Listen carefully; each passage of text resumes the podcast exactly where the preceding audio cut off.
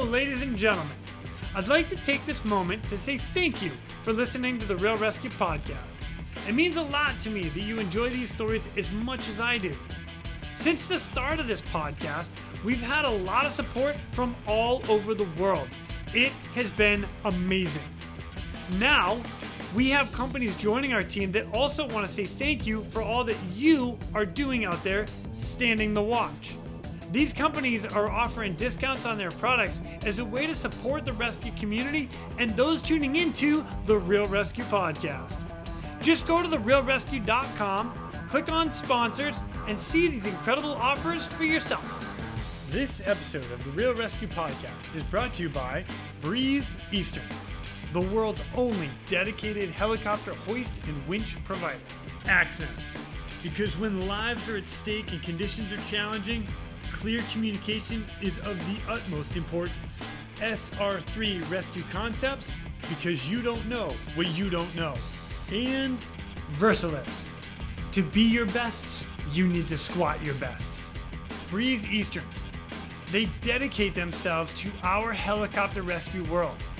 Since the very first helicopter rescue in November of 1945, Breeze Eastern has designed and manufactured superior rescue hoist solutions. While much of the technology and the unique mission requirements have changed over the past 75 years, their commitment to the rescuers, the operators, and those being rescued has not. Contact them today by visiting them at breeze-eastern.com. The Axnes PNG wireless ICS system can bring cutting edge wireless intercommunication system technology to any aircraft.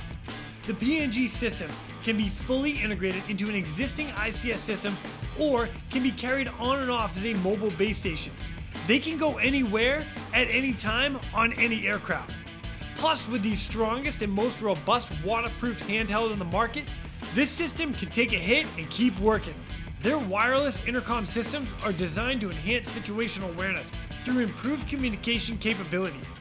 This system brings superior noise canceling technology to eliminate rotor wash and engine noise from your ICS.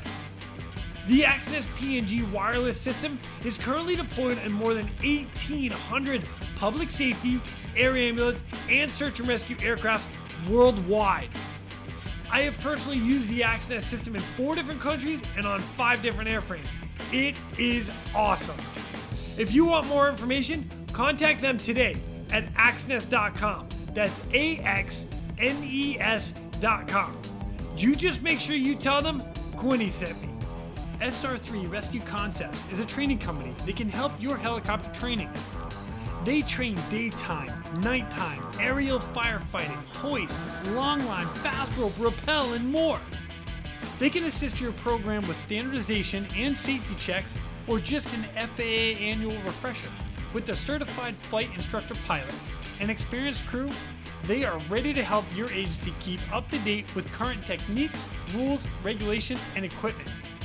Plus, right now, SR3 is offering 10% off anything in their web store with the promo code, all capital letters, Real ResQ, R E A L R E S Q. Plus, they are offering another 10% from their partners Petzl and their equipment. All you got to do is send an email to info at sr3rescueconcepts.com. Mention this podcast, the Real ResQ Podcast, and they'll take care of the rest. And Versalifts. When you're at the gym working on your squats, building your leg strength for the next rescue mission, depth matters. If you're like me, getting below parallel on your squats is tough. Well, allow me to introduce Versalifts heel inserts. These gems have become one of my new favorite accessories in my gym bag. Simply place them into your regular training shoe, either on top or underneath the insole, and bam! You've got a heel lift benefit of a weightlifting shoe, but the comfort and flexibility of your regular trainers. So the next time your workout just has heavy squats, grab your V2 strength inserts. Or how about a run, pull up, push up, air squat, and another run? Grab your V2 endurance insert. Or my own personal workout of running, clusters, and ring muscle ups. Grab your original V2 inserts and go crush it. Check them out today at vlifts.com or on Instagram at Versalift. And when you're ready to get a few pair of your own, make sure you get your 10% off with the Real ResQ discount code. Squat well, friends. In this podcast, we've listened to some amazing stories from members of the U.S. Coast Guard, from pilots to hoist operators to rescue swimmers. Well, coming up next, we've got stories from a health service technician. What's interesting and unique about this is that in her normal job in the clinic, she would leave there to go to the helicopter or the C 130 or both to do some crazy cool medevacs. And we get to hear him here. So please welcome our next guest, United States Coast Guard Health Service Technician, Mrs. Christine Cole. My name is Jason Quinn. I am United States Coast Guard Rescue Swimmer number 500. These are my rescues and rescues from those of us that put our lives on the line every day so others may live. This is the Real ResQ Podcast.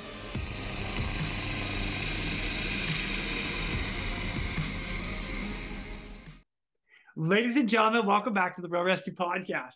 Uh, today, I've got a like prior U.S. Coast Guard Health Service technician, HS, and uh, she and I connected. Next thing you know, we're talking stories. Next thing you know, I'm like, I need you on the podcast, and she's like, okay. so here she is, ladies and gentlemen, Miss Christine Cole, or Mrs. Christine Cole is what I should say, because you're married to a rescue swimmer. What? How are you? Uh, thanks for coming on and uh and being ready to share some stories with us. This is exciting. I'm excited. Yeah. Yeah. So you're uh you're actually up in Montana right now, aren't you? Yes, I am. And what are you doing in Montana? Recently... well, I just had a baby six weeks ago. Um, and we moved Aww. here a little bit Did you name it Jason? Just out of curiosity. It's a great name. I'm just throwing it out there. No, no. What, we did. What about Quinn? Sorry. Quinn, Quinny, anything like that? No. no. All right, just checking, just checking. So, Montana, you guys just moved to Montana. We did. Yep, Nick separated from the Coast Guard in June, and uh, we've been here since then. Nice. Congratulations to Nick. Starting a new life. Sweet. Yeah. Now, all right. So let's but I we're, I'm gonna talk about him like later, like like way okay. later. All right, because I'm gonna ask you to be my my liaison. Hey, hey, tell him to come on the podcast. funny. Uh, thanks, I appreciate that. All right, but you, let's start with you. So, first of all, uh, how did you get into the Coast Guard, and what brought you to being a health service technician? Well, I um, was a nationally registered paramedic, and I was I'm from Jacksonville, Florida, and was working um, in the ER trauma center there in Jacksonville. And then uh, I wanted a little bit more adventure in my life. trauma center is pretty, nice. you know, you have all the supplies that you need all the time, all the resources you need all the time, fluorescent lighting, all the nice, you know, everything you need. And so figured I'd make it a little more interesting. And so um, I was interested in joining the Coast Guard. Uh, there's a recruiter there in Jacksonville. So I went there and you know, I didn't know anything about the process of um, A schools or any of that before um, I went. And I went there and asked if, uh, because I had the training before, if that kind of translated to anything inside the Coast Guard. And I said, okay, well, you know, we have uh, health services technicians that do kind of the medical side of things and then also rescue swimmers they're emts so those are really your two options if you want to do something and i said okay well uh, does it count for anything that i've kind of gone through this training already? And they're like no it's not really how it works. You know the, the wait list for hs school right now is four years long and oh my and so gosh. it, it was four years at the time and i so i took that in i was like wow okay. And um but i felt really strongly like i was supposed to be in the coast guard and so i just kind of um thought about it for a little while and then i guess sucked it up and was like you know what? If i've got to you know be a non-rate or whatever for four years and wait for the list. It's what i feel like i'm supposed to do. And so i think that was probably on a wednesday or thursday or something. And then later that week my recruiter called and said hey can you come into the office um, at the end of the week? We need to talk to you about something. And I was like, okay. so like you feel like you're getting called to the principal. Like I'm called to the principal's office. Oh gosh, what I I'm not even in the Coast Guard yet. And I'm like, oh geez. Can you come into the office, ma'am? so I came in, and I was like, okay. So I go in there and um the chief at the recruiting office was an HSC. Um, and he sat me down in his office. And of course, I'm like totally new, just didn't even know what was going on at all. And he said, um, We want you to be a guinea pig. It's like, Okay, well, what does that mean? He said, Well, they're um, starting kind of a pilot program. Um, they're bringing four different people into the Coast Guard. Um, and they're going to essentially have them strike HS. And I didn't even know what strike meant at the time, but they're, you know, they're, you're going to train on the job. And so they were pulling a Navy corpsman um, to see kind of what it was like for, you know, corpsman from another service to come over, um, an LPN, an RN, and then a paramedic.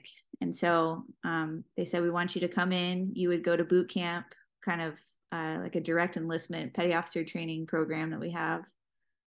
And then you'll just uh, be stationed at the clinic there in Cape May, and you'll just learn how to be a corpsman. You, you won't go to a school. just wow, you know, straight in. So I was like, uh, okay. I mean, that sounds good. Like you're, you're telling. I don't know what that's gonna really mean, but they're telling me you don't have to go to school, and exactly what you said you want to do, you're gonna come in and do that. And was, so of course, I don't know anything about it, and I, that sounds great. So, um, when I signed my um, enlistment, you know, all my paperwork and everything, it said that I was going to be stationed in Cape May for four years. Um, so I went to boot camp in July of 2013. Um, graduated from boot camp on a Friday. Uh, drove back to Florida, packed up my car, drove to New Jersey, and then um, started work at the clinic in Cape May on Monday, drawing my CC's blood. so she was looking at me. She's like, "Is this gonna be payback? You're just gonna miss a few times." like, no, I won't do that. But I did have to go through and do like some qualifications and things like that, and um, and so I mean there were challenges, and I I don't with any pilot program, you know, there's hiccups and things like that. So um, it wasn't always the smoothest ride, but uh, once I finished uh, my training there, I begged to go to Alaska. That's really what happened. I um I told him, you know, like I this is kind of the training that I have and I feel like I would be a better asset somewhere else. Um they have a flight program up there or I know that corpsmen have the ability to fly up there at least.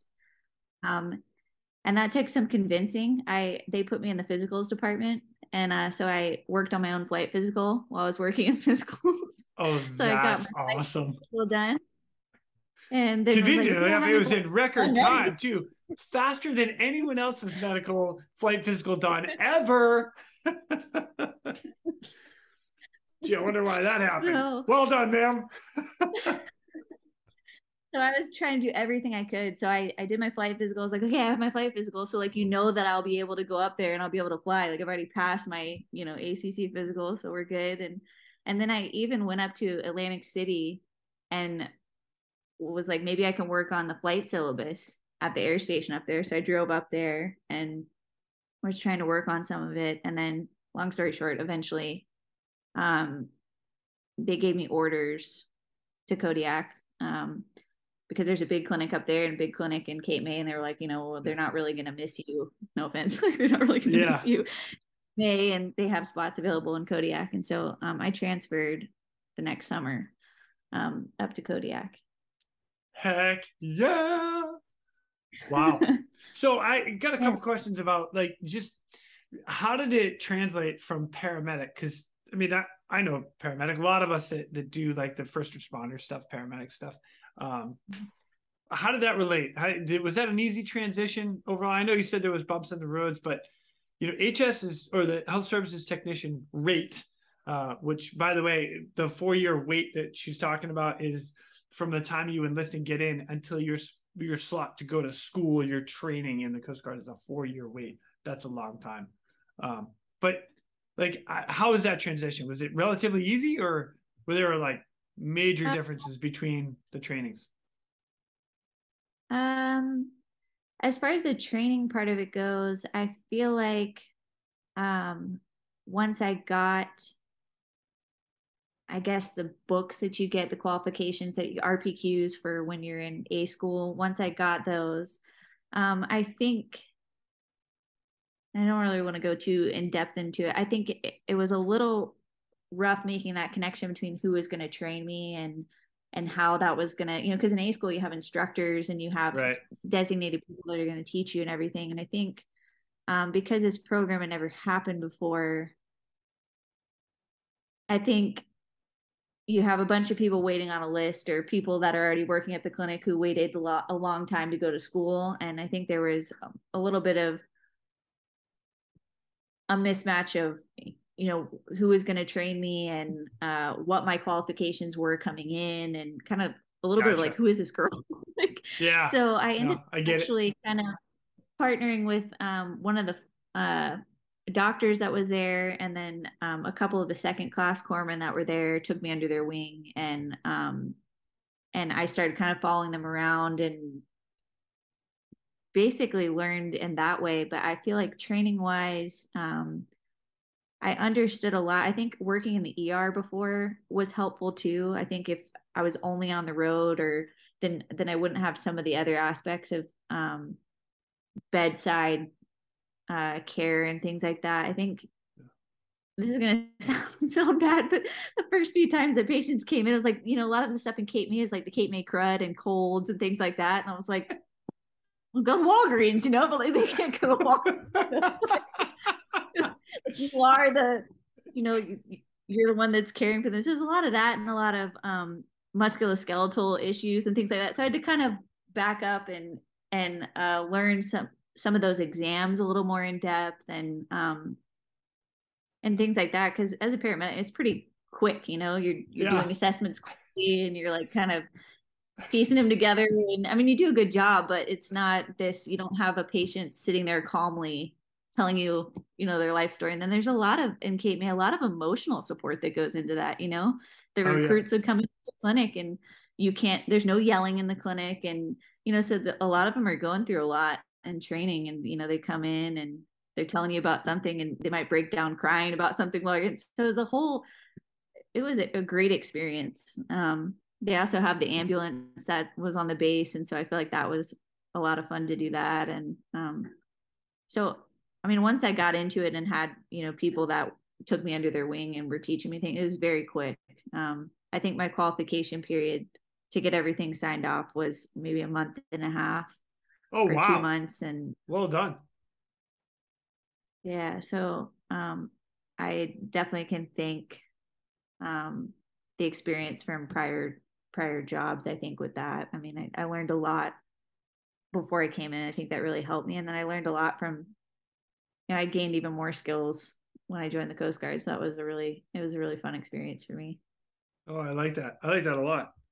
All right so now let, us bring you up to kodiak So you get to Kodiak, Alaska, drop into the mm-hmm. clinic there. I know the clinic pretty well, and uh, they have the flight program. But so how did that happen? Because I know you got to get in, you got to do your pre-check in, they got to qualify you up there again to be like, yes, we, you know what you're doing, da da da da, and then. Yeah. So I reported there in July. I would say I officially started work the second week of July of 2014. Um, and what was left of they called it an AMS program, aviation mission specialist. I don't know if they had that designation when you were um in, but they I think well, I think when I was there, it, they just call it a flight corpsman. Like, hey, call a flight corpsman or the flight flight. That surgeon. is what they called us.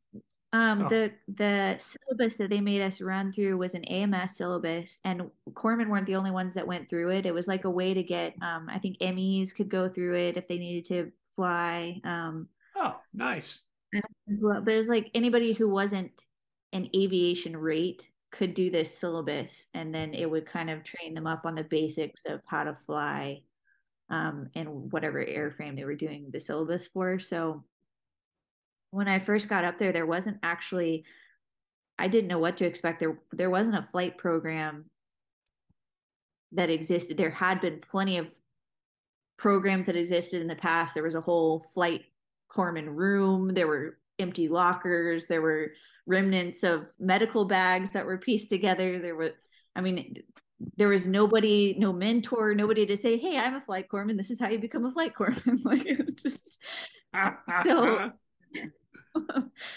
so um, I get up there and obviously showed an interest in wanting to do that, and um, I fuzzy on the timelines at this point, but I can I know that I went on my first flight um, the first week of August, I think. Um, wow. So got there in July, and in August um, started going on training flights, started working on my syllabus, and I was that was what I wanted to do. I mean, I, w- I definitely 100% did my job in the clinic, but I 100% wanted to be in aviation. So um, I went hard on both of those things, and um, and and so uh I guess really that brings me to my first my first case is kind of not even before I was qualified. So Oh, I'm so excited. Not even qualified.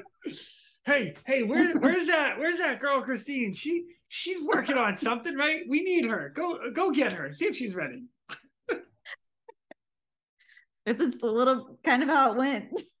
I love it. Oh was, gosh they had me working in the outpatient department so i was still um, kind of breaking in and um, getting used to how things were run around there and um, one morning uh, we had a pa um, she was a pa there and she was an aviation um, physician assistant so she had all of her flight gear and she was about my size and uh, she and the clinic administrator walked down the hallway and of course i had shown um, shown an interest in flying and everything, and they said, um, "Do you think this this dry suit would fit you?" I was like, "You think so?" Like, All right. Well, there's a case going on right now, so do you do you want to go on it? I was like, "Yeah, of course I do." So, um, so I went got dressed, put her dry suit on.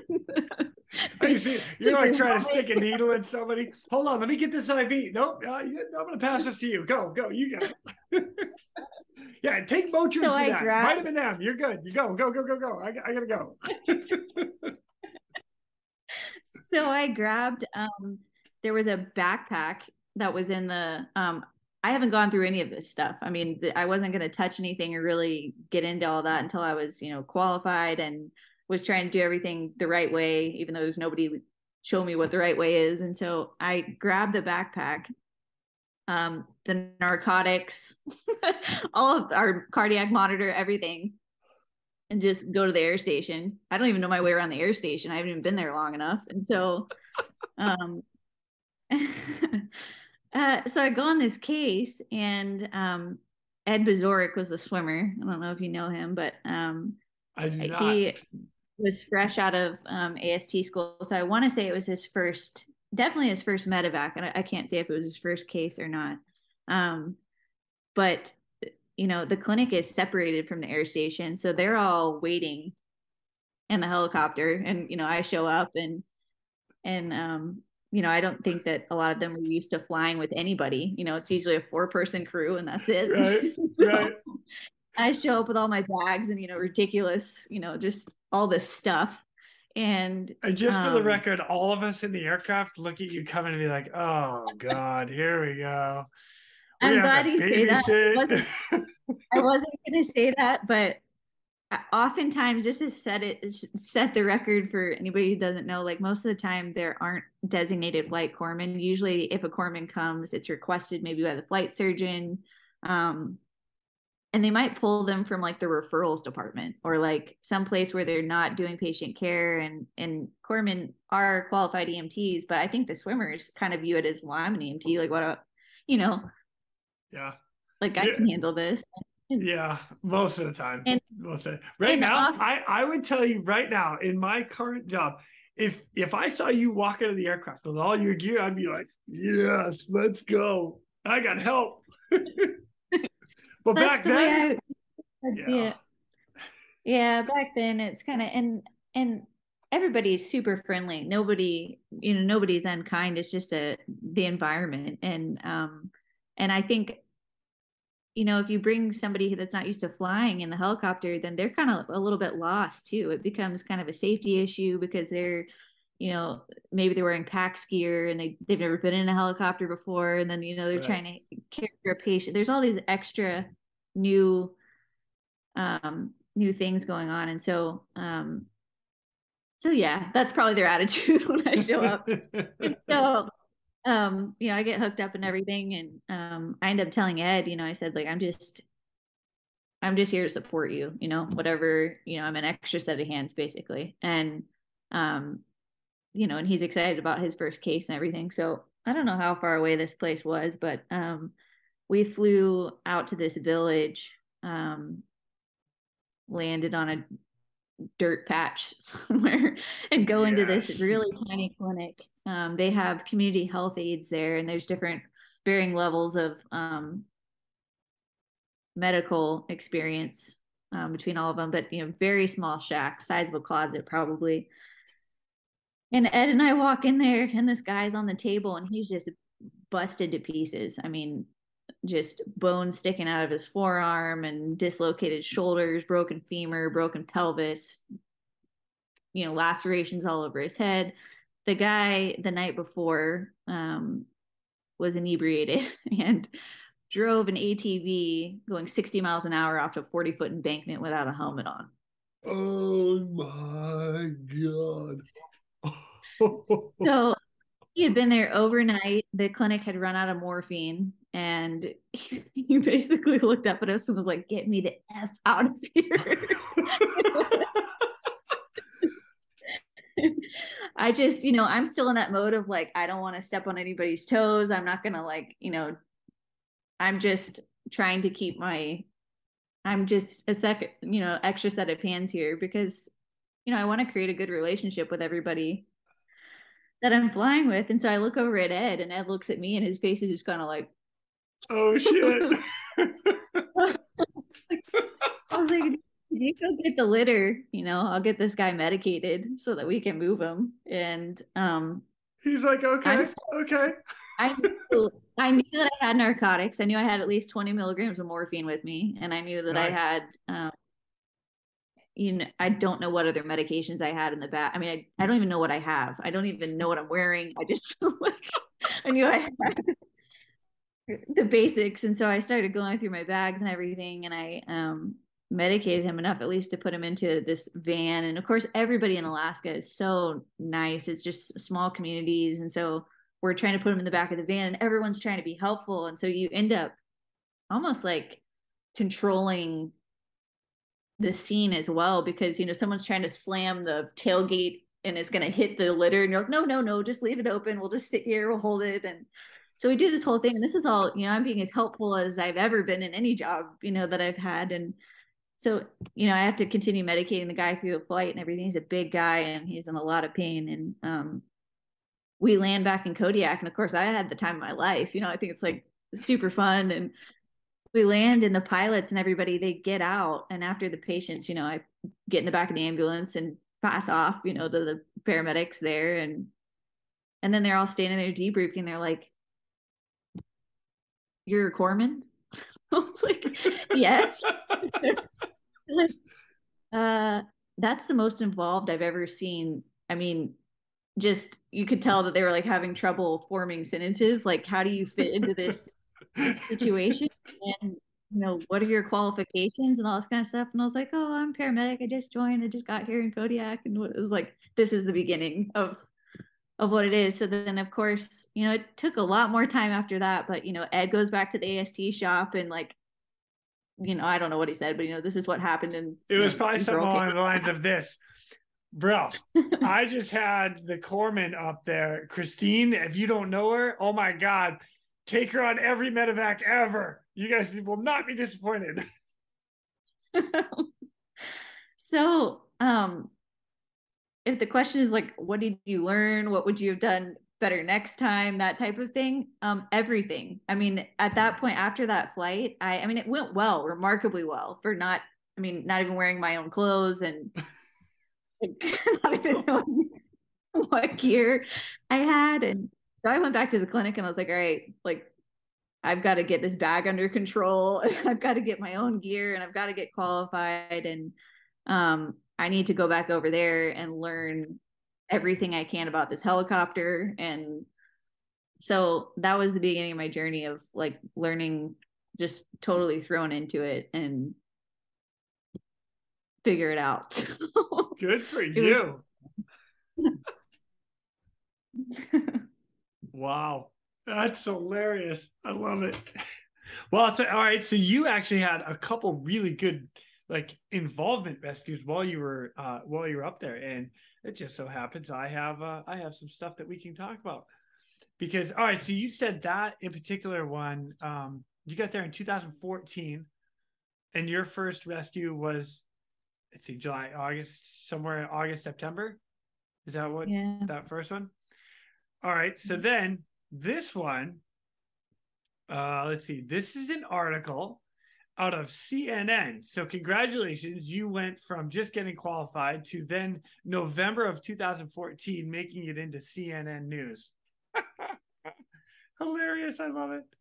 So here's what the article says. It says Hunter airlifted from Alaskan island after bear attack. U.S. Coast Guard rescuers airlifted a hunter from a remote Alaskan island after he was mauled by a group of bears. The bear attacked a 65 year old man and his hunting party who was carrying a deer that they had shot on Sally Island, the Coast Guard said in a statement. It said five bears took part of the attack Tuesday, describing their numbers as unusual. The alarm was raised by the master of the fishing vessel who had dropped the hunters off on the island and was waiting for waiting nearby for them to come back. He told the Coast Guard that the injured man needed immediate medical assistance. None of the other hunters were hurt. The fact that there were five bears was an abnormality, and this serves as a reminder that anything can happen and we need to be aware of all of our surroundings, said Lieutenant Joseph Schlozer, the operational unit watchstander for Coast Guard District 17. Um, what the heck? You get called out uh just all right, so first one and then this is in November. It do you have any in between there? is this like your second rescue? I would have I want to say this is my second one and I still wasn't qualified at this point because um as you remember you got to go to Dunker, you have to do SWET, oh, um, oh, yeah. CRM. Uh, so I hadn't been, you know, I had run through the syllabus and done as much as had been offered, you know, but I think at that point I was still waiting to go to Dunker, which was in Washington State. And so anyway, wasn't officially qualified still, but actually was a little more prepared than the first case that we had. But um, yeah, I was eating lunch um, in the clinic and uh, I still, because I wasn't qualified, didn't have an official pager from the air station that I was wearing at that point. And so somebody came by the desk and said, Hey, this guy's getting mauled by a bear. Can you go? so just left my lunch. I was like, all right. what, I might like I, I might have had to pause on that one to say, I'm sorry, what? Dude's getting mauled by a bear. You want me to go? Like let me I was hyped. when I said that our lifestyle has changed drastically in the last six months, I really mean it. It's slowed down a lot. so, yeah, I was, I was like, yeah, I'll go. So, um, got on my step again and uh, went over there. I don't recall everybody that was on the flight. I believe the aircraft commander was uh, Mr. Filipowicz. Um, and the swimmer was Dave Burns and uh, I don't want to mess up the intricate details of this. I know there were five bears total, but of course, as you tell the story, there were ten bears dead on the ground, and you know.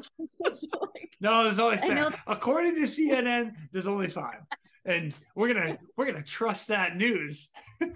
Sarcasm. Insert. There were Sorry. definitely five to start, um, and from my recollection, when we got on scene, three of them were dead. Three, Three of the, bears, bears have been dead. shot. Oh wow! Yes.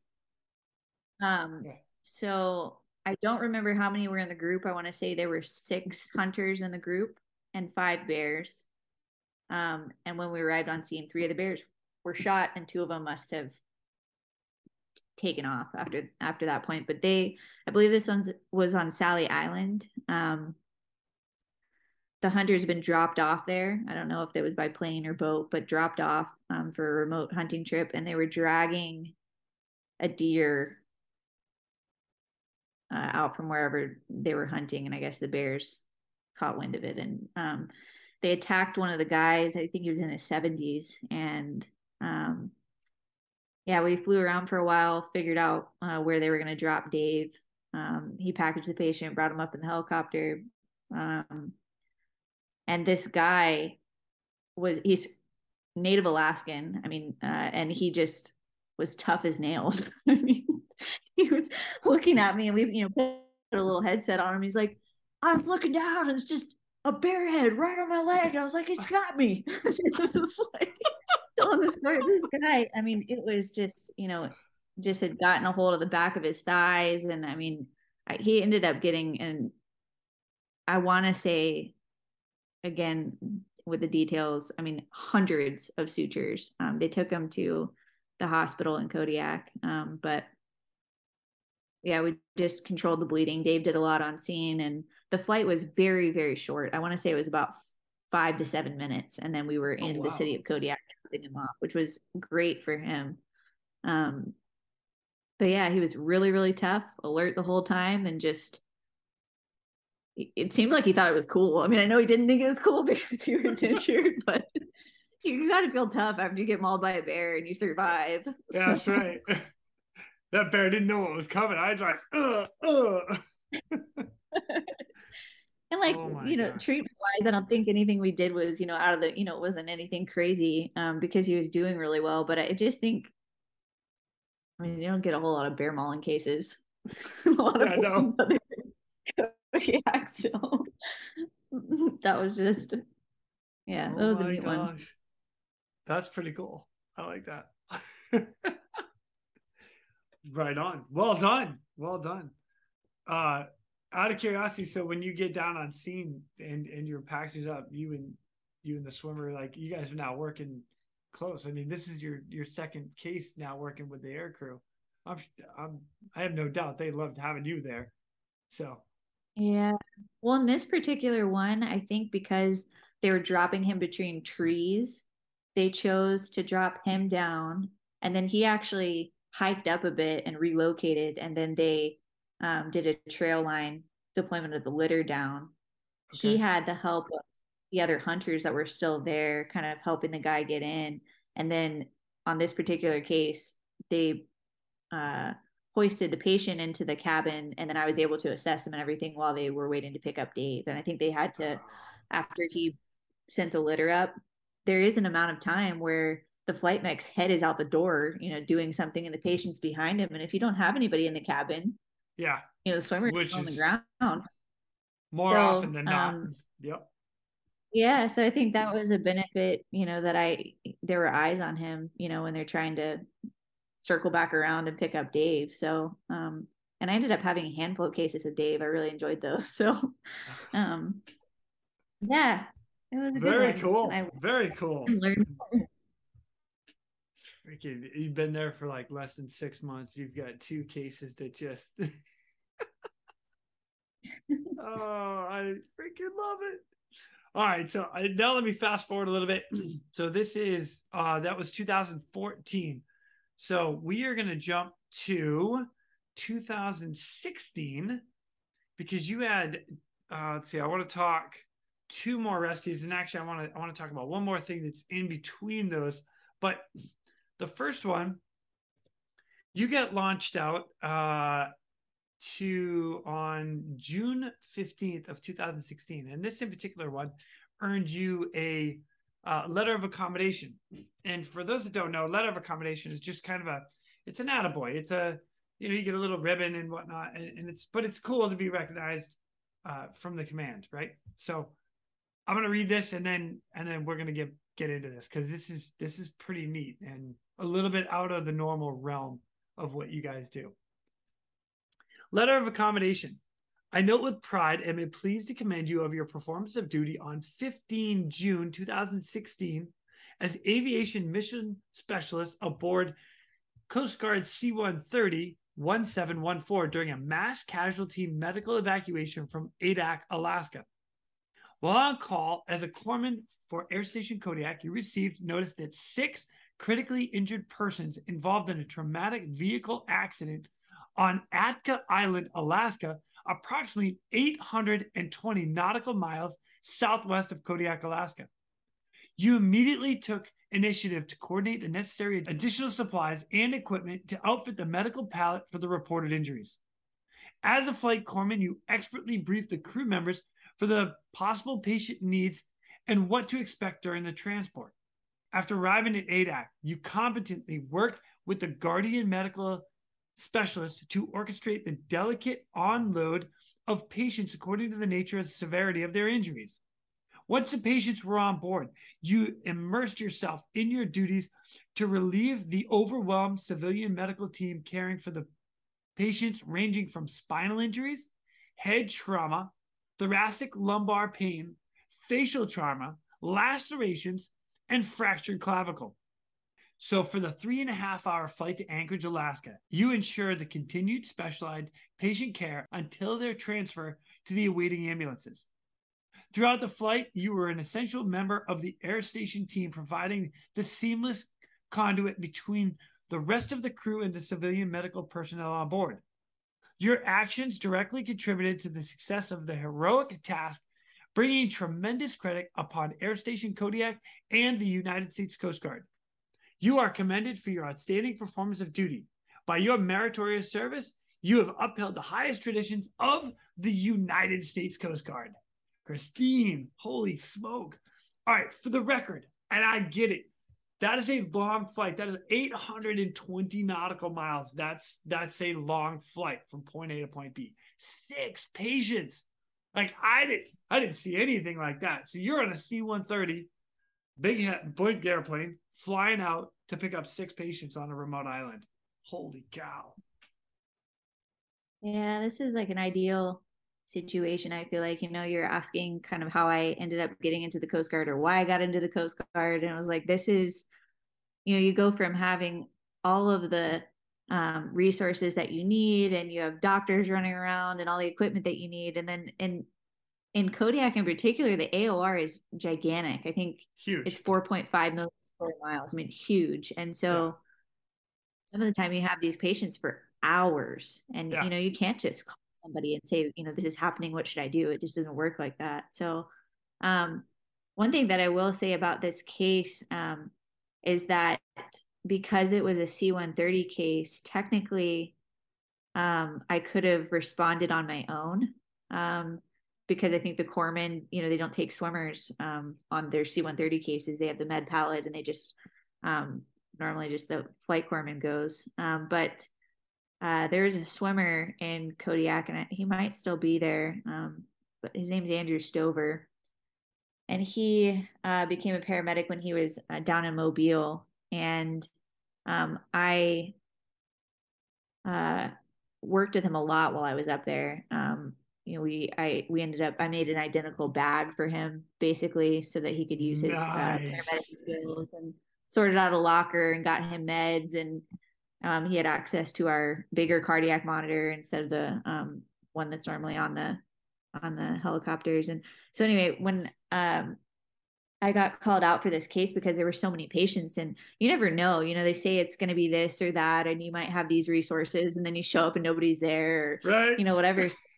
like I'm not uh, too proud to ask for all the help. You know, like extra hands and and it was often uh, times that I would bring other corpsmen with me too. Sometimes, even if they weren't qualified, just say, "Hey, like you know, it'd be nice to have you there." And so for this case, I called Andrew, and he was not on duty, and I don't think he was backup either. Which you've had people on your podcast before that have been stationed up in Kodiak, and um, when there are cases, the number of assets they have to call out, like you might have a ready swimmer, but then yep. you have a P2 swimmer, and then you know you might end up ferrying two planes and needing two extra crews to yep. so like you might be four swimmers deep into the list, you know, just totally.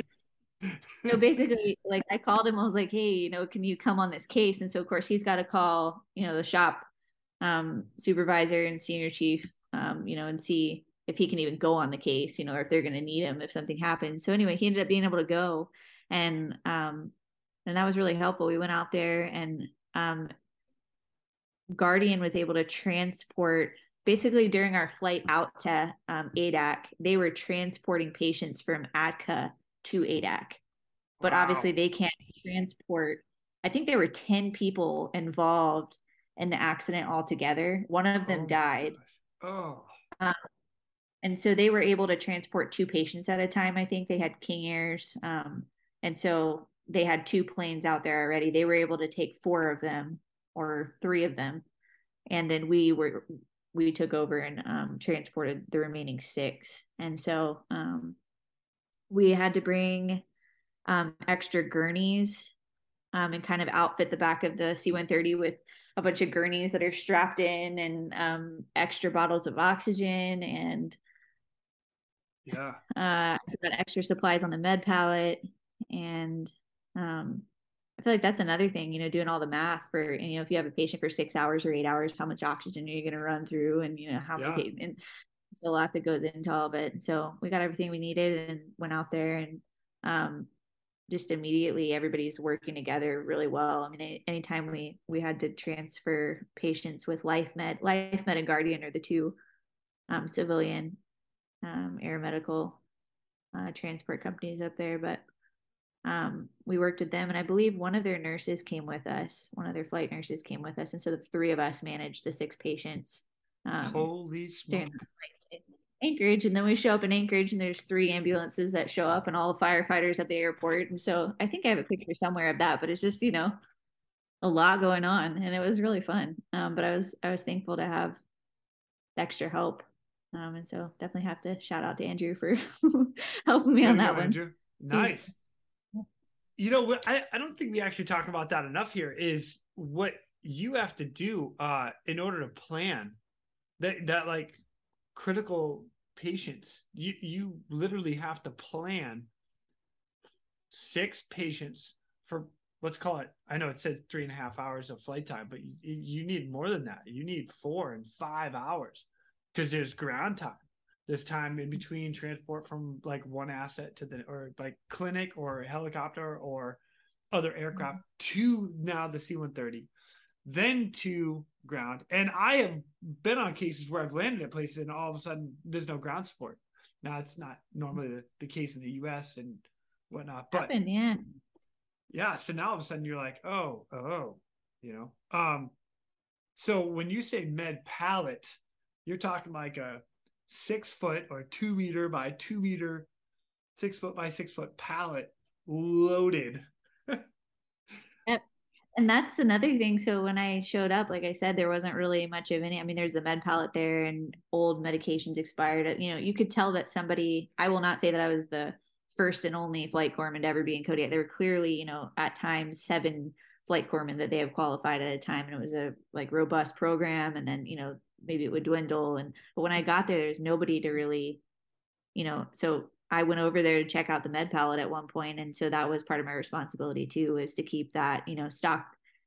I made the list. Whatever I felt like was supposed to be on the med pallet, that's what was on the med pallet. And, you know, yeah. he touched everything on there and locked it up and went and checked it and kept it in. So um, I think that was really helpful. That once I did get qualified, you know, I knew everything that was in my bag. Um, learned extra things I wanted to keep in my dry suit pockets and like what I wanted on the med pallet, and um, so I think, yeah, it's a huge med pallet that they roll on there, knowing that they have yeah. medevac, and then we just brought extra, extra well, supplies. All right. Extra. So on the med pallet, how much how much supply do you have? It, it, one patient, two patients, because there's there's a limit of what exact like amount of stuff that goes on that. Definitely not enough for six patients. I would say. No, maybe, that's what I'm saying. yeah, I'd say maybe two max. So, I mean, there's definitely, um, you know, bringing extra IV fluids and um, making sure we had, um, you know, IV catheters and tubing. And yeah, so I, I made sure we had enough of everything that we were taking with us. But that was the, that was the most mind blowing. Um, I mean, it could give you goosebumps how much the Coast Guard, that's something that I will always miss. I mean, the Coast Guard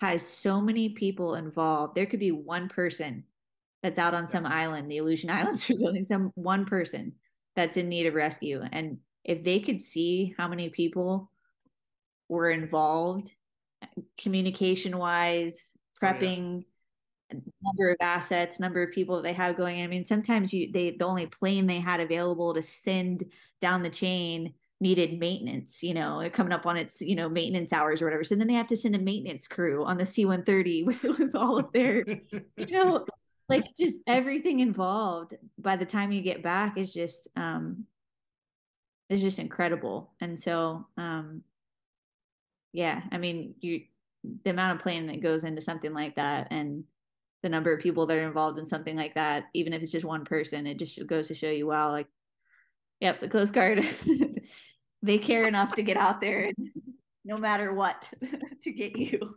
So oh, that was man. something definitely um, worth being a part of.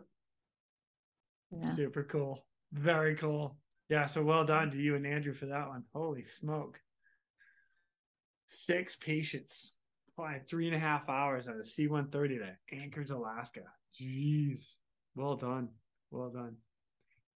This is going to bring me to my next little like, it's a little more than an attaboy, in my opinion, for this one. So, in uh in aviation, uh, Coast Guard aviation, anyway, um, the guys up in in Alaska will honor and, and get an award twice a year to uh, enlisted members. So the pilot wardroom, uh, they collectively get together and it's like, man, we want to recognize one of our enlisted members for doing a great job. And this is all picked by the pilots. It's known as a Perchard Award.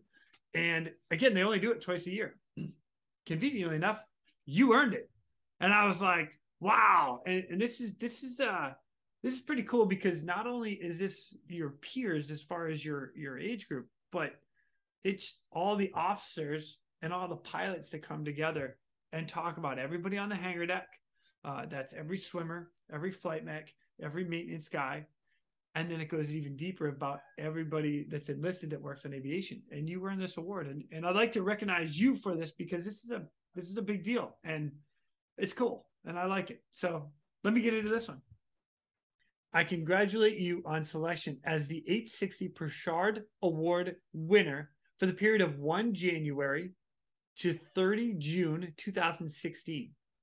You have been chosen by Air Station Kodiak H-60 Pilot Corps for your outstanding dedication, willingness to serve, and desire to learn.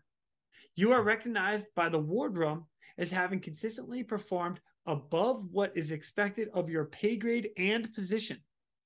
You've excelled as an aviation mission specialist corpsman, a qualification not required by your current billet. You demonstrated exceptional perseverance in pursuit of the AMS qualification by devoting significant personal time after hours to complete the demanding syllabus. As the only qualified AMS corpsman for a lengthy period of time, you timelessly stood back to back duties, only taking time off to comply with the minimum commandant requirement, that's all the manuals, crew utilization limits. Your medical expertise and assistance were often requested by the flight surgeon and aviation survival technician for H-60 as well as C-130 medevac missions. And you have proven yourself as a vital contributor to the operational success of Air Station Kodiak. You have flown on numerous noteworthy cases and have a growing list of survivors who owe their lives to your ability to compassionately provide critical in flight care. Your motivation and positive attitude are inspirational, and your high level of professional knowledge and expertise sets an excellent example for all to follow and is keeping with the highest traditions of the United States Coast Guard. That is awesome. Christine, well done like a true honor to be recognized by the entire wardroom. All the pilots in each, like in Kodiak, said, "You earned that." That's freaking awesome. Thank you. Yeah, I think that was by far the most meaningful. Um, I don't exactly know what year that award was given, but um, I told you before that um, when I transferred to Kodiak, obviously um, 100% took care of all my clinic responsibilities. But um, when it came to the aviation stuff, I mean, I was, as soon as I was finished with my duties at the clinic and standing duty over there, I was um, over at the air station working on my syllabus and basically what I what I did. Um, you know, there's so many pilots, and so, I mean that's a huge air station. so many pilots and so many swimmers. I think there were 22 swimmers in the shop at that point, or 25, or something like that. And um, and so basically, I said, uh, they said, you know, well, we don't know when you're going to be on duty. You know, we don't know when you're there. Sometimes in the past we've called and there is no corpsman, and you know, it said, I will be there.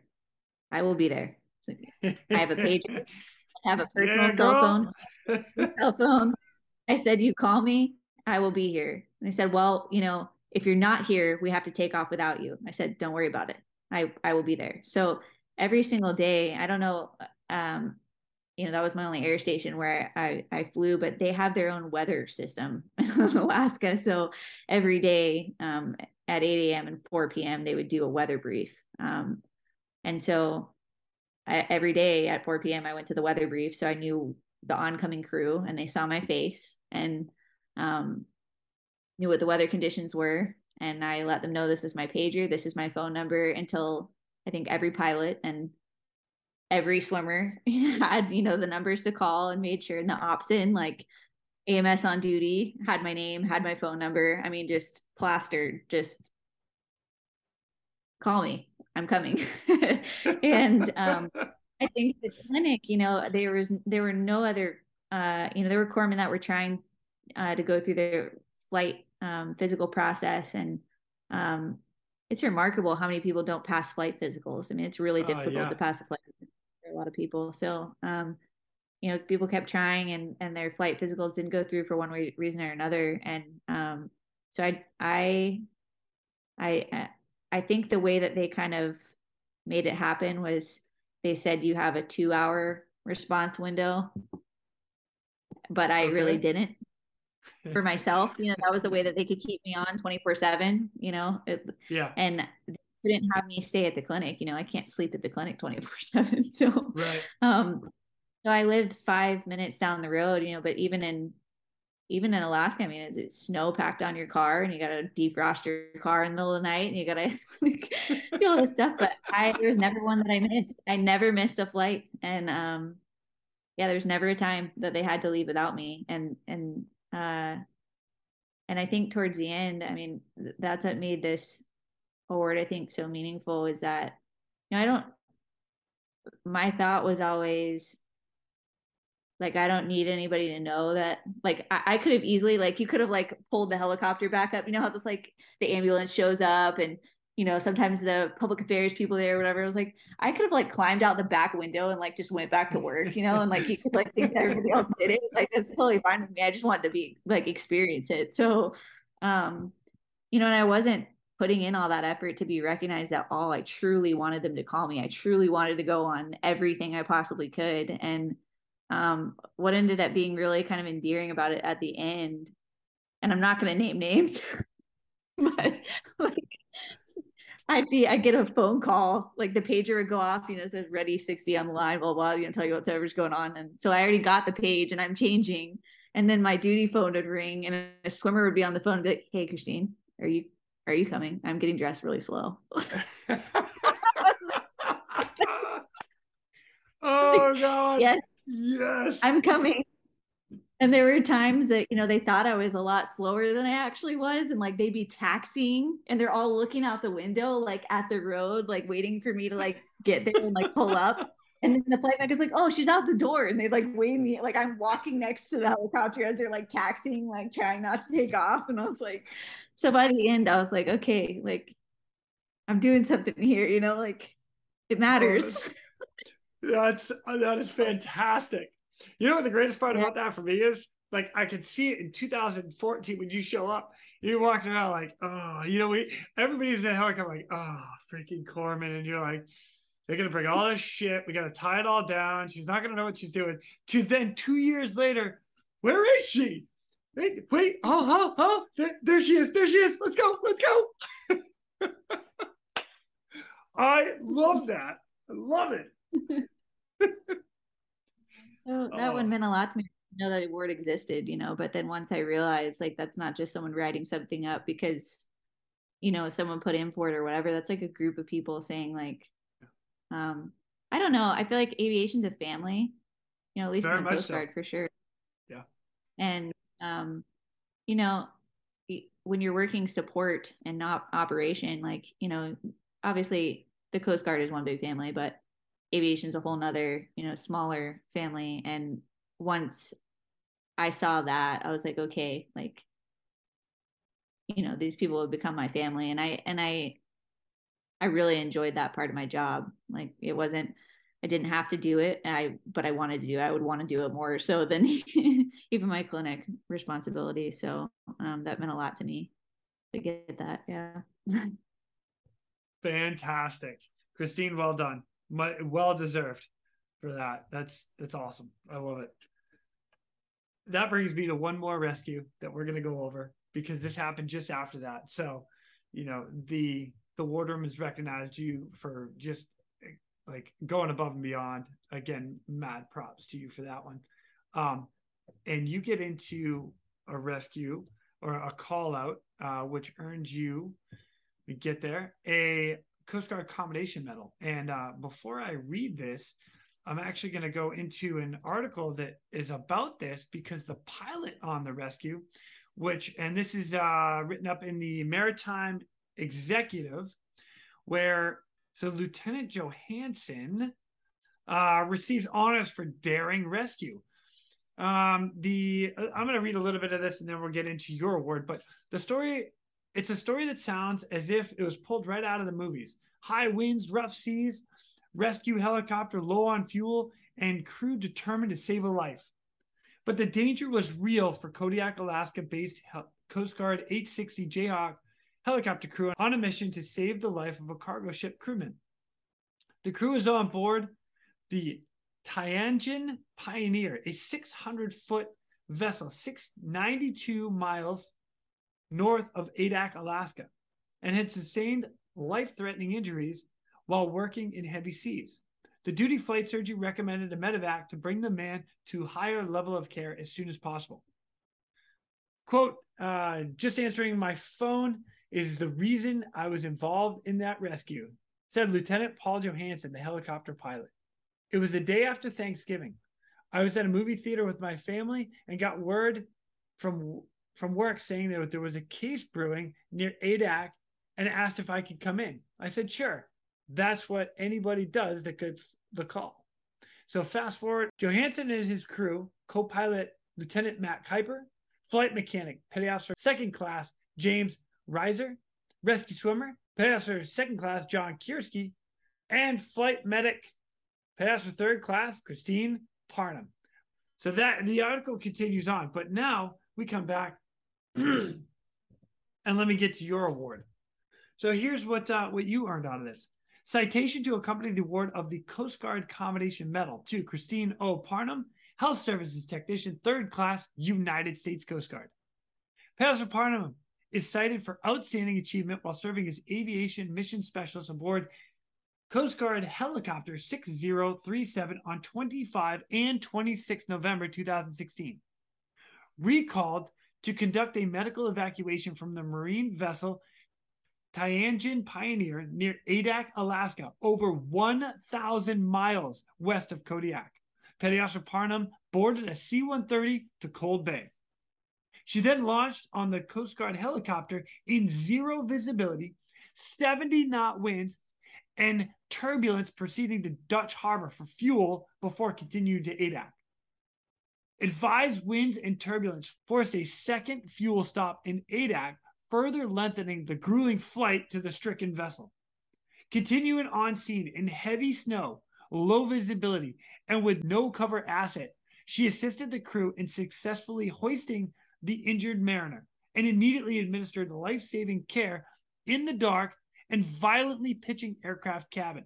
Battling air sickness while she tended the patient, she then transferred the survivor to an awaiting C 130 who had embarked a second heart attack patient from Adak.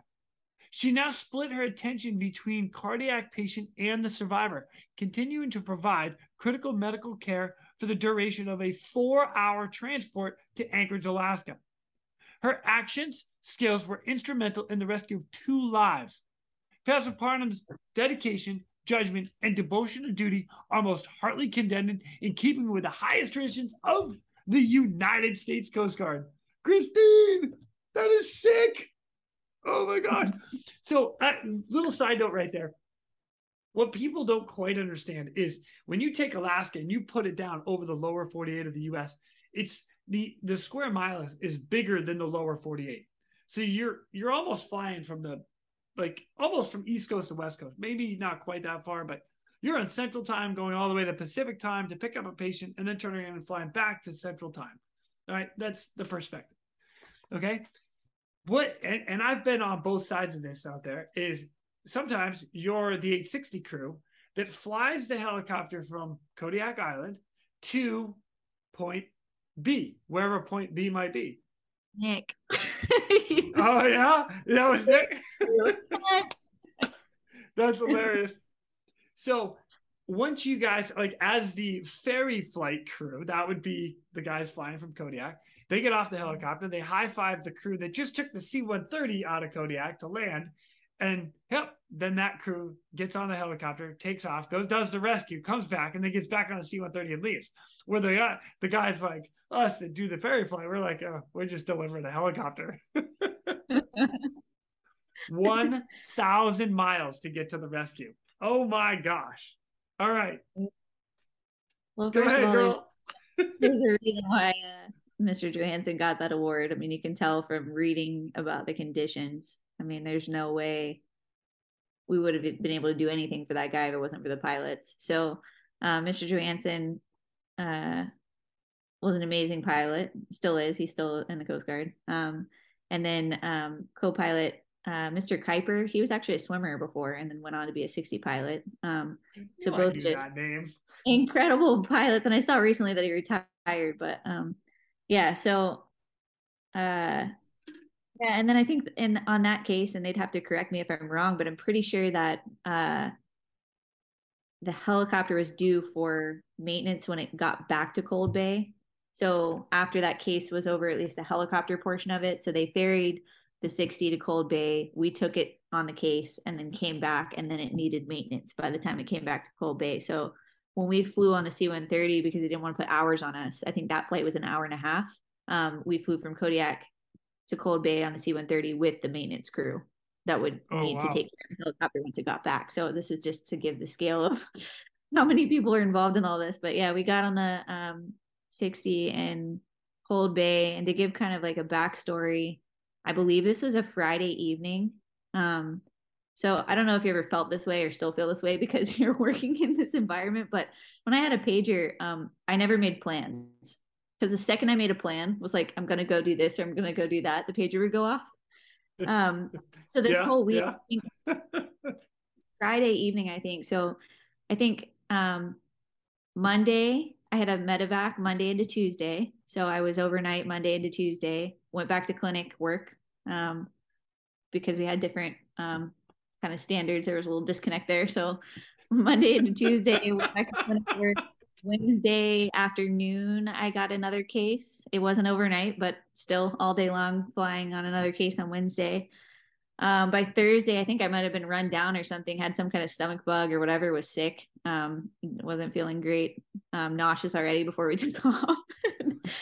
um, and so then I'm, um, that one, it took a little while for us to get off the ground. Um, because of the weather even though they fly out on a lot of things they were trying to to manage all of that and so um, we had some time in the ops and planning everything and um and they knew that I wasn't feeling great, but I was like, okay, like I can do this. Like I'm not going to put anybody in danger. You know, it's going to be fine. And um, so then we went, uh, went on the C-130, hour and a half to Cold Bay, get on the 60.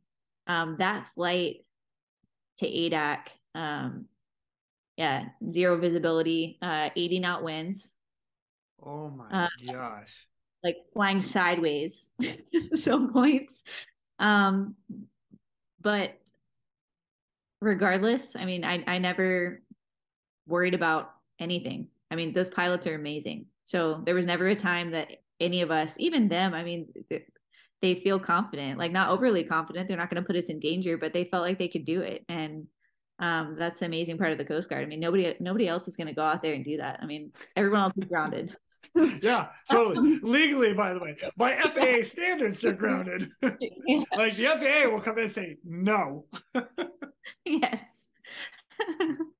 so um, I think we didn't even leave Kodiak until it was 9 p.m. I mean, it's definitely the whole thing is happening pitch black darkness. Um, so I I want to say, and I'm pretty sure the article says this. We stopped in Dutch Harbor for fuel. I mean, with 80 knot headwinds. I mean, it was wow. just taking forever to get out there. So um, Dutch Harbor, and then um, refueled again in Adak when we got there. And then I want to say that the vessel was 200 or 250 miles offshore Adak. Um, wow. And so by the time we landed in Adak, we were at eight hours. So we were at our max flight time. And so the pilots had to call the CO and um, get a waiver to take off again um, to go get the guy. So we took off um, after we refueled an Adak and then went out there to the um, to the vessel. And John Kresge was a swimmer. And um, when they say that uh, when Mr. Johansson wrote in that article or during the interview, said that it was um, joint decisions by everybody. I mean, that's something that I learned flying as a corpsman and like an extra passenger in the back, basically, is that you are an extra set of eyes and ears and and everything. And so even on the, you know, Friday night trainers that I would go on or whatever, I mean, the pilots are focused on hoisting and the flight mechs out the door and the swimmers in the water and like they basically say when you take off like if we don't see something or we don't hear something or smell something or whatever like you're you know i'm not treating anybody on those trainers you know i'm just sitting back there. So um so then you can you know you're able to say something and and so during that hoist um you know it's dark and the winds were ridiculous and uh John's down on the boat, and from what I remember, I mean, there's water just washing over the deck, and you know it's slippery, and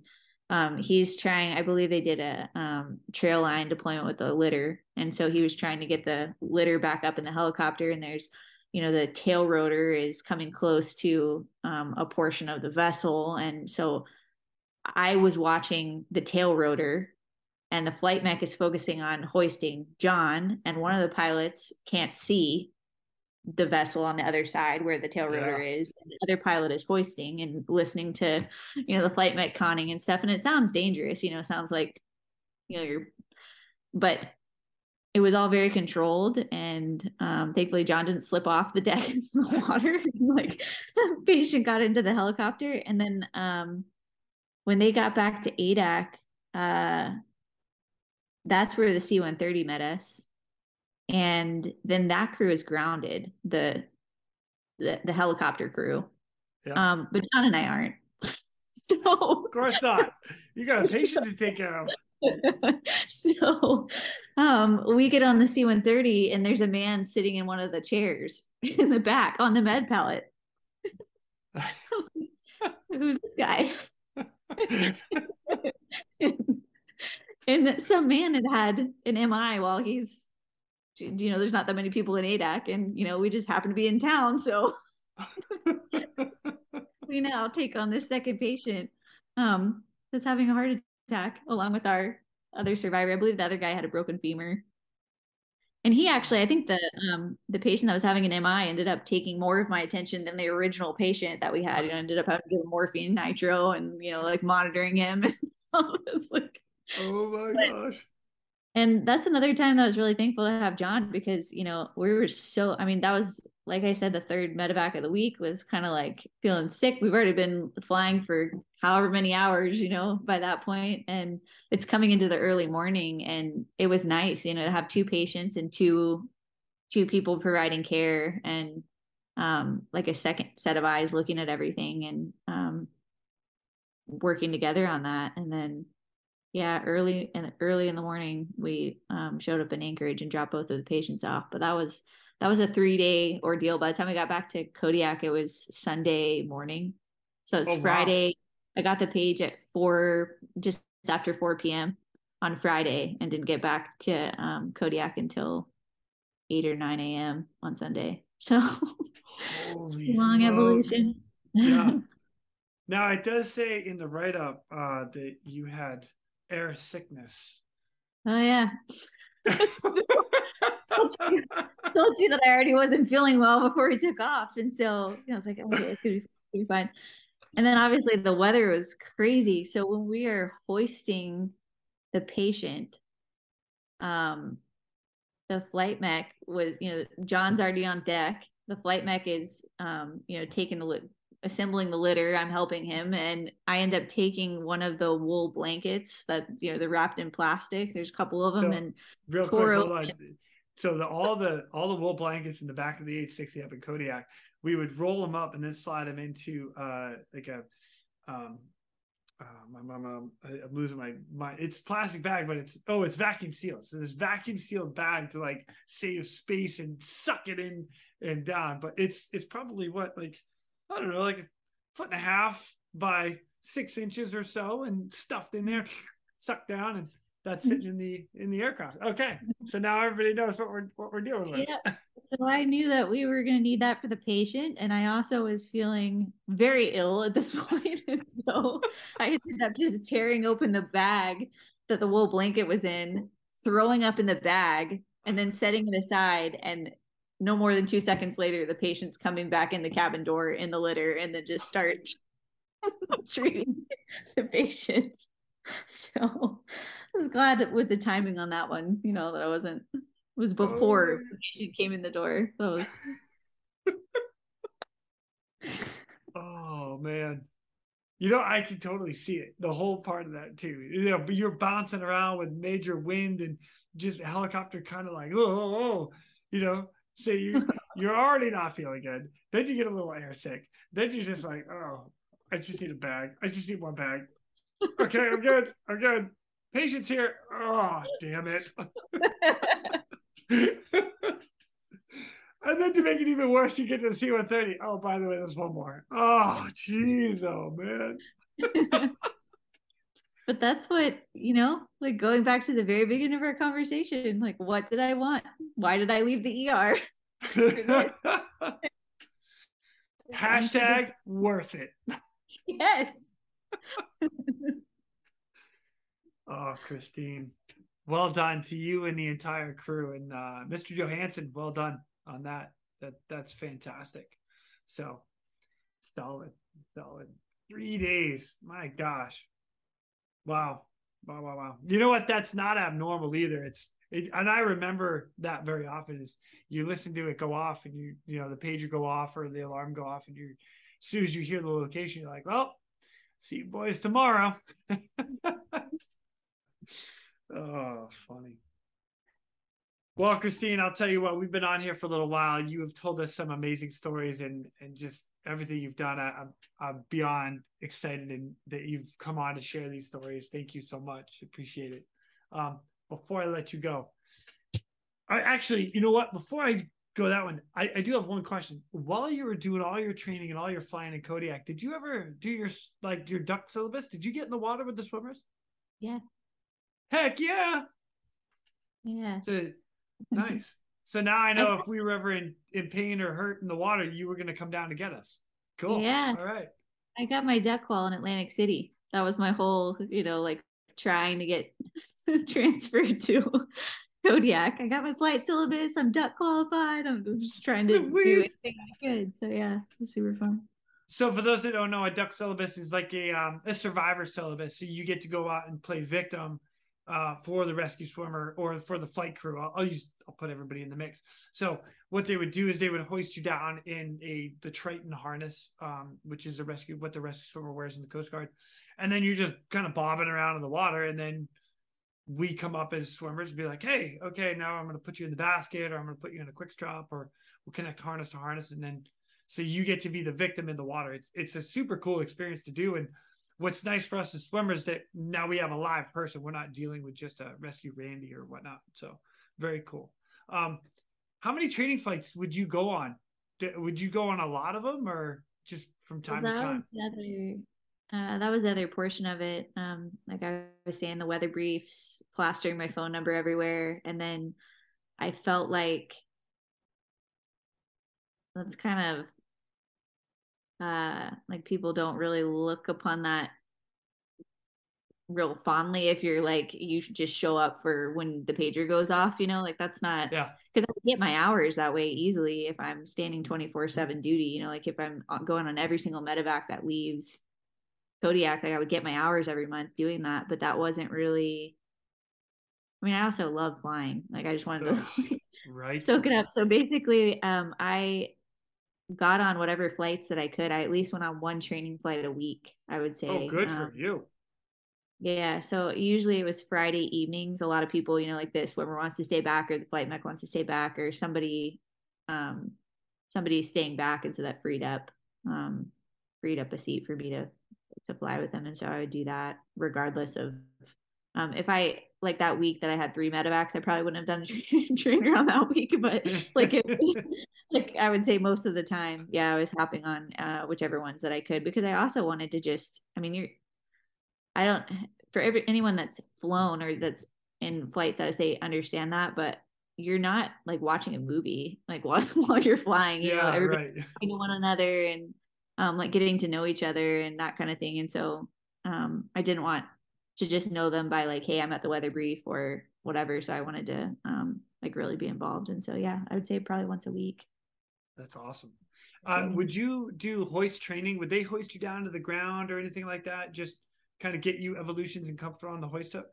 I, I don't remember them doing that while I was there, so that's why I'm asking. No, I I, I flew as a duck um, a couple of times while I was there. I, I know that one of the times I volunteered, I was going to go on the training flight as just a passenger, but one of the swimmers needed live deployments or something. I didn't. It had something to do with their men's, and yeah. so I was like, well, I'm duck qualified. Like I can I can help you with that. Like you don't need to bring another swimmer. Like you can just if I'm gonna go on the flight anyway, you can like I'll do that. And so uh, okay, yeah, so, yes, please. yeah, like whatever I could help with. But yeah, other than that, um, most of the time they would just send the swimmer down for whenever they needed to hoist, and then um, I was in the cabin waiting for the patient, or we'd land somewhere and then both get out. And, gotcha. Yeah. So I, you know, like thinking back, um, right now, where I'm at today, I would I would love to have you as an option to be hoisted down so I can get help on deck to be uh, loading loading the patient. Now it is an extra two hoist depending on how you look at it, but you know if you're ever on the mountain or something like that, let's go back to the bear rescue. You know it would have been nice to have you down.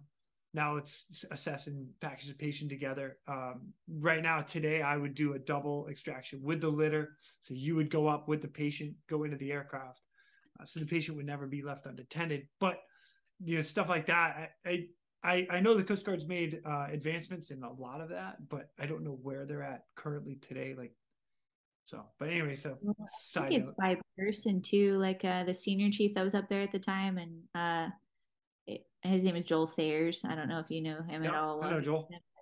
Yeah, so he was the senior chief up there at the time, and I do know that there were times, you know, I didn't like I still took vacations and things like that. So there's one time that I was in Florida and my phone was still going off because it was like the like number, you know, that they would call. That's and so, awesome. like, I'm not here, but you should call this person or whatever. And um, anytime that he could, um, I know that uh, Senior Chief Sayers, I think he's Master Chief Sayers now, but he um, would try and send two swimmers. You know, like if yeah. if the shop could handle it, and he knew that there needed to be extra hands, or there's a plane crash, or you know some of those bigger cases um, he would he would send two swimmers on the case because he knew that that would be yeah something that would be helpful so i don't know if everybody's trying to move towards doing that but i know that certain people yeah. no I, I like it. It it opens a great conversation but even for you as the flight medic like i would love for you to be comfortable enough to get on the hoist and all right let's go. I, I need you i need you on ground. I need you on the vessel. Um you know and not every scenario is like that, and not every scenario is needed. I've, I've done both, where you just go down, throw the patient into whatever, and let's go. Uh, at the same time, having an extra set of hands on deck is is definitely throw that out there for everybody. Put that yeah. in your yeah in your uh in your possible arsenal. yes. Sounds So- smart. All right, Christine. Well, in that, uh, advice that you would pass on to everybody else. You've been through a lot. You've gone from paramedic and working in an ER to joining the Coast Guard to flight like extravaganza corpsman. what would you pass on to everybody with what your experience is? Uh, the thing that comes to mind is just never quitting. You know, like the amount of the amount of pushback that I got on a lot of things. You know, when I was in New Jersey, it was, you know, you're never gonna get transferred to Kodiak, so get over it. You're never gonna fly. You know, and then I get to Kodiak and it's like, well, you're here, but you're never gonna fly. You know, it's just not gonna happen. okay.